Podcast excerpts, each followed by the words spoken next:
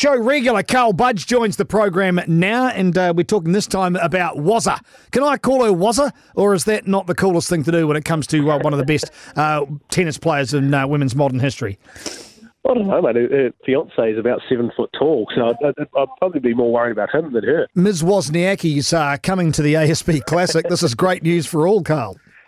Yeah, awesome result for us, and um, you know, uh, not a not an overly uh, surprising surprising one for us today. We know she loves it here, and um, you know when when you've got the world number two and and a Grand Slam champion wanting to come back, it's uh, it's a pretty nice position for the tournament to be in. So, but your position's always a bit odd because of this top ten situation, isn't it? Do you want to just walk us through that again, Karl? Yeah, we, we ultimately had to make a call which player we wanted to be our top 10. And, um, yeah, we, we weighed up a number of players, as I've sort of talked about uh, over the last little while. But I think uh, you Caroline is a, is a fan favourite here. She's, uh, as I say, number two in the world. And, and the fact that she, uh, uh, she loves the place here so much and has always performed well, I think it ultimately became a no-brainer for us that that was the best place for us to go this year. So, what happens with other women who are who are teetering on on the ten? Because you've got a couple, haven't you?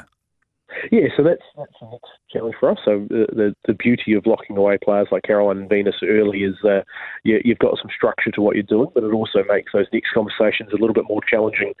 Uh, waiting for to see where players finish. So people like our defending champion Julia Görges, who uh, may finish top ten, we've got to wait and see what happens with her now.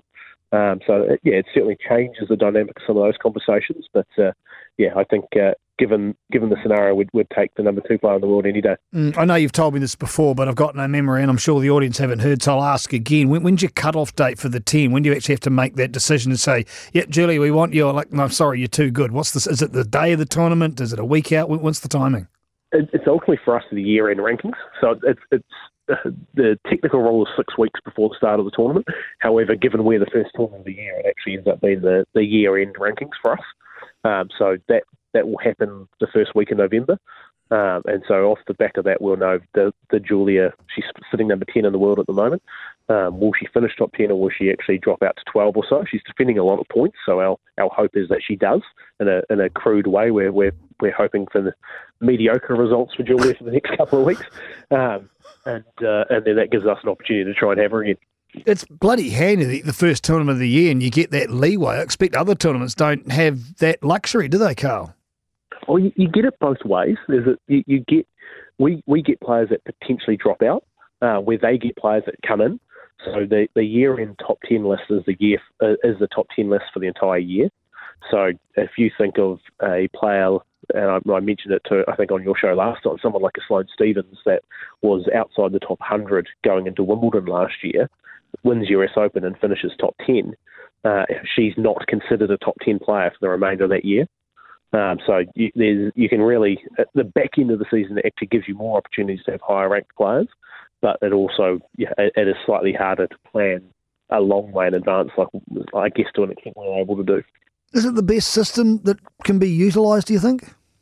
No, I don't, and we're we're campaigning pretty hard, and I think we're going to be successful in changing it. Um, it, it ultimately won't change much for us, um, given we will still be the first tournament of the year. But a rolling six week live ranking, I think, is where is is probably the most fair way of doing. Is it, it becomes bloody hard for.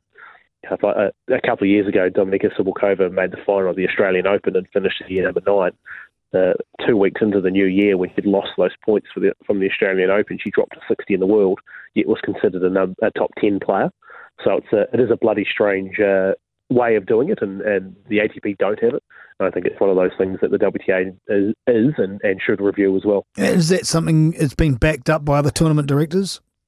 Yeah, it is. So we're, we're all pretty supportive of it. We had a, a meeting on it in New York a couple of weeks ago, and um, we're all very supportive of it. It is one of those ones that's just a, a no-brainer. Ultimately, that uh, you know uh, you can have such fluctuations in um, in ranking points, and you know we, we need a system that enables that mobility.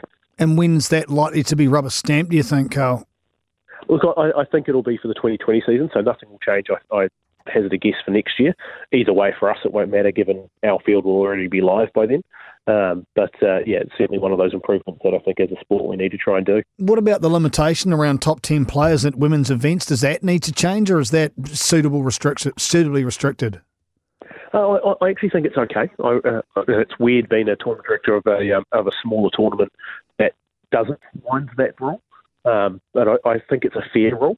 Uh, if if you look at Brisbane, um, you know they they have four times the prize money, double the ranking points. I think they should have greater access to, uh, to than we do.